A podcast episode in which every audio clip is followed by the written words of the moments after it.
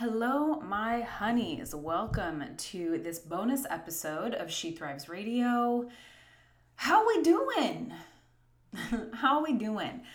If you are a regular listener to the show, you may have noticed that I haven't been dropping new episodes the last couple weeks. And it's no surprise as to why. It's no secret as to why. We are in the middle of a really important time in our country's history, in our lives. This revolution, huge movement right now.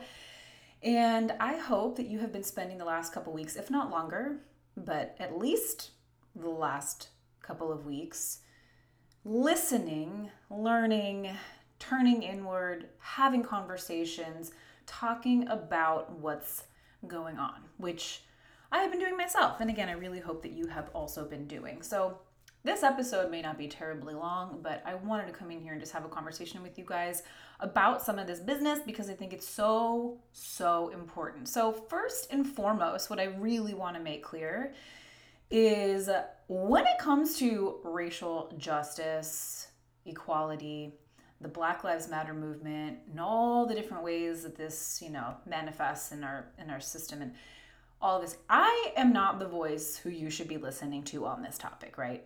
This is not my space to lead in. So, what I'm going to do today, and in a much more ongoing long term fashion, is continue to point you guys in the direction of people who I really would like you to be learning from, right? These are experts, these are teachers, and most importantly, these are humans who have the lived experience that is so crucial to this entire conversation, right? So, I really want to point that out. I'm not here to lead you on this, but I am here to point you in the direction that I encourage you to go if you aren't if you still aren't sure where that is. So I'm sure that you kind of have a sense of that, but if for whatever reason you still don't, I have a couple things included in the show notes today, a couple links for you to um, go to that I will touch on at the end here. But I wanted to cover that first, right? So the next thing that I wanted to touch on quickly is my commitment uh, not only to myself but to you right? So my personal commitment and my more i guess like per, like professional commitment i suppose with this platform that i have this podcast um, the privilege that i have in having your ear among other things. So no matter how long you've been doing like well any kind of work really um, but in particular, the really, really deeply rooted, embedded, systematic, structural kind of shit that this conversation is about, right? Racism and anti racism, and this, the way that this presents across the board, across all sorts of institutions and all sorts of places. I want us to know that the work is never done. And so I have a personal commitment here to keep up my work in this area because I'm going to tell you right now, I have most certainly not always gotten it right. And I can see with striking clarity from this vantage point as I've continued on this path that um, the places that I was doing more harm than good. So I just want to share with you my personal commitment to do better. Just simply put, to do better. Because, well, lives depend on it. Black lives depend on it. I want you to take on that same responsibility. Okay? That is my ask of you. Again, having the privilege of having your ear right now, I really want you to be showing up for that as well. And here's an important piece, which I'm going to get into in a, a little bit uh, deeper in a second here. You're not always going to get it right. Like I just said, I definitely have made mistakes, and I definitely still am, but I am committed to the process, and I ask that you are too. As far as uh, a more professional commitment, I suppose, like with this podcast and my, you know, my She Thrives, I am also committed to doing better in a variety of ways. So, first and foremost, at bringing in voices and stories and perspectives that really need to be heard now more than ever. I mean, always, but definitely now. So I am committed to that. So I wanted to share that. I'm still working out how I can integrate some financial support and some other sort of back end systems here with my business and um, continuing to give to foundations and causes that I think are super, super valuable here, like the Loveland Foundation, among others, therapy for black girls, things that I just, companies and organizations that I think are so, so important. So I'm working through that right now. Again, this is a long term thing. But I just want you to know that the commitment is here and I am ready and I'm willing and I really, really ask that you are too. The last couple of weeks, one of the courses that I took was uh, Chrissy King, who you, I'm sure, remember from the show. She's been on a couple times now uh, in her own episode, then in the hundredth. Uh, spe- 100th episode spectacular. And then of course i did her replay from a couple years ago last week. So she's been around the podcast for a minute. Uh, she teaches on this stuff explicitly which is why i reran that episode. Um, but i took a program or a seminar that she offered and she said something on there that i, I really want to um, share with you. And i'm sure i'm butchering this terribly so please. I'm sorry chrissy. But it was something to the effect of the best way to ensure that you never grow is by believing that you have no work to do here. I mean, really let that sink in for a second. Believing that you don't have any work to do here is like the absolute quickest, most secure way to guarantee that nothing ever improves. Okay? So I want you to think about that. Um, and if you have noticed that there is a lot of defensiveness arising within you, I want you to kind of remember that, right? If you are thinking that you've got nothing to do here, this isn't about you, you're not racist, this is my invitation, care of Chrissy's words, to get curious and change a little bit of your language, okay? So it's not it's not if you do or do not engage with really extreme outward acts of racism. It's how you participate um, in a much broader system. Okay, so I'm going to leave that there. I just think that's an important consideration. And this is going to be a segue into another thing that I wanted to talk to you guys about just really briefly here because like I said, I'm not here to educate you on anti racism. There's a lot of places that I want you to go to do that work. But I also understand that my role and like leveraging my skill set here and helping you sort of manage your inner space a little bit as you move through this. Because here's the truth, team, particularly to my white audience, there's a lot in here that is going to be very deeply uncomfortable. And I really want to make sure that when we're getting into these shadows and this uncomfortable space within ourselves and having uncomfortable conversations out there in the world and all this kind of shit, that we are moving from a place of responsibility, of utility, and of the mindset of growth, right? Versus staying stuck, staying in shame, staying paralyzed by perfection or overwhelm or any of these places that can keep us from what needs to be done. Okay, so there's a few things here that I just wanted to touch on, and we're going to wrap this up. Um, and I'm going to send you on your way to go um, check out a couple resources that I have here for you. But I want you to understand the difference between shame and responsibility. All of this is really for mainly for my white audience, but this one in particular, I want you to notice the responsibility that you have here, and I want you to see how that differs from shame. Okay, Shame is a place that will keep you stuck in inaction. It is a tail chasing, it is a looping pattern that has zero mobility within it. Like you can't take action when you are in shame. You just can't. It doesn't work that way. Shame becomes so inward focused, right? It becomes so self involved, right? I shouldn't have done this. I should know better. I should be further along. I messed that up, right? It becomes so um, just looping in with zero utility, right? It has no utility to it and there's no mobility in that space. So instead of staying in a shame cycle, I really am asking you guys to step into responsibility. And responsibility differs from shame in a couple really key ways. And I think the first thing is acceptance. Okay? You are where you are for better or worse. You're here right now. So let's not dwell in where we should have been, right? Definitely, please if there's been wrongs that need corrected, please go do that to be clear. But I'm just saying, like, if we're stuck in where we should be and what we're not doing and all that kind of shit, again, we're just looping. I want you to, I want you to stand up and I want you to be like, this is where I am right now. What's next? Right? From this space, Where's my next step? That's action, right? That is an empowered place to move from. And I want you more in a responsibility role than a shame role, okay? I also think it's important to understand the difference, guys, between overwhelm and action. Okay? Again, overwhelm is a looping, right? It's a dog t- chasing its tail, and for most of us, it's paralyzing. Okay? I know that there's a lot to learn. There's a lot of information out there. There's a lot of stuff coming at you. Some of it maybe even seems contradictory, right? I see that. I understand that. I don't want that to be something that keeps you from any of this work, okay? I can tell you that overwhelm tends to come through thinking that like you need to do this all right now. Like, how do I figure this all out right now? I'm gonna tell you right now, like I said before, you will not. This never ends. This is ongoing. I want you thinking about this in the long term way. So this is not about as doing as much as you can right now, this week, today, this minute, this month. This is thinking about what a lifetime commitment to this would look like. Okay? So it's not about doing it all right now. It's about integrating this in a very sustainable fashion. So, what would that look like? Think about that.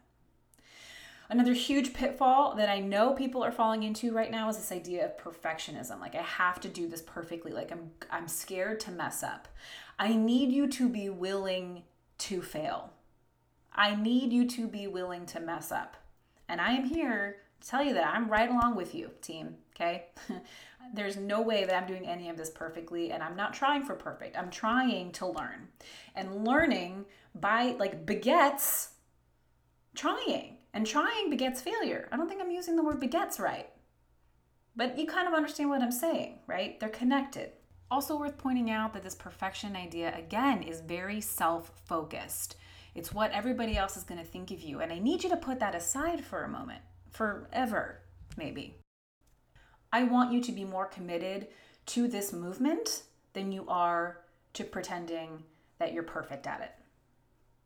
Okay, do you see again how one is really internally like perception focused and one is just like a commitment to the actual cause and like collective evolution? Another pitfall that I think is common with this is getting stuck in the consuming loop versus actually integrating this information into your brain, your heart, your lives, conversations, your workplace, all the places that we can show up with this. Getting stuck in a consuming thing where we're just reading and learn. Listen, reading and learning is good. But just like anything else, team, if all we're doing is just overloading our brain with information without giving space for this to settle and integrate and actually apply it, we're missing the whole point. we're missing the whole point. Okay. So remember, this is the long game. So if you're trying to consume, consume, consume, consume, consume, understand that in some ways that is not actually being that's that again is has no utility, right? Like where there's a point of diminishing returns when it comes to consuming. Remember the other part of that, which is the implementing, the integration, the applying, because that is the purpose of the learning. So some of this comes about with downtime, right? Like like just giving yourself space to let this stuff settle in and kind of really like absorb into your system like understand it really thoroughly um, and some of it comes through action. It's kind of a mix of both. It's kind of a mix of all of these things but i want to make sure you're just not getting stuck in the one lane of consuming all the time okay? And the last thing I have on this list for you guys are just kind of things to watch out for, like a split that I want you to be paying attention to here as you do this work for yourself um, is the defensiveness thing, right? Like I was touching on before. If you believe you really have nothing to do here, no work to do here, you're again missing the entire point of the conversation. So, especially in particular to my white audience and listeners, this is our work, to be clear. This is all our work. This is nobody else's work but ours. So be willing to learn, be willing to be wrong, be willing to fuck up a little bit here. This requires setting an ego aside. Okay? Guys, I just can't stress enough. It is so easy to sit and point a finger out there and be like, it's just the culture.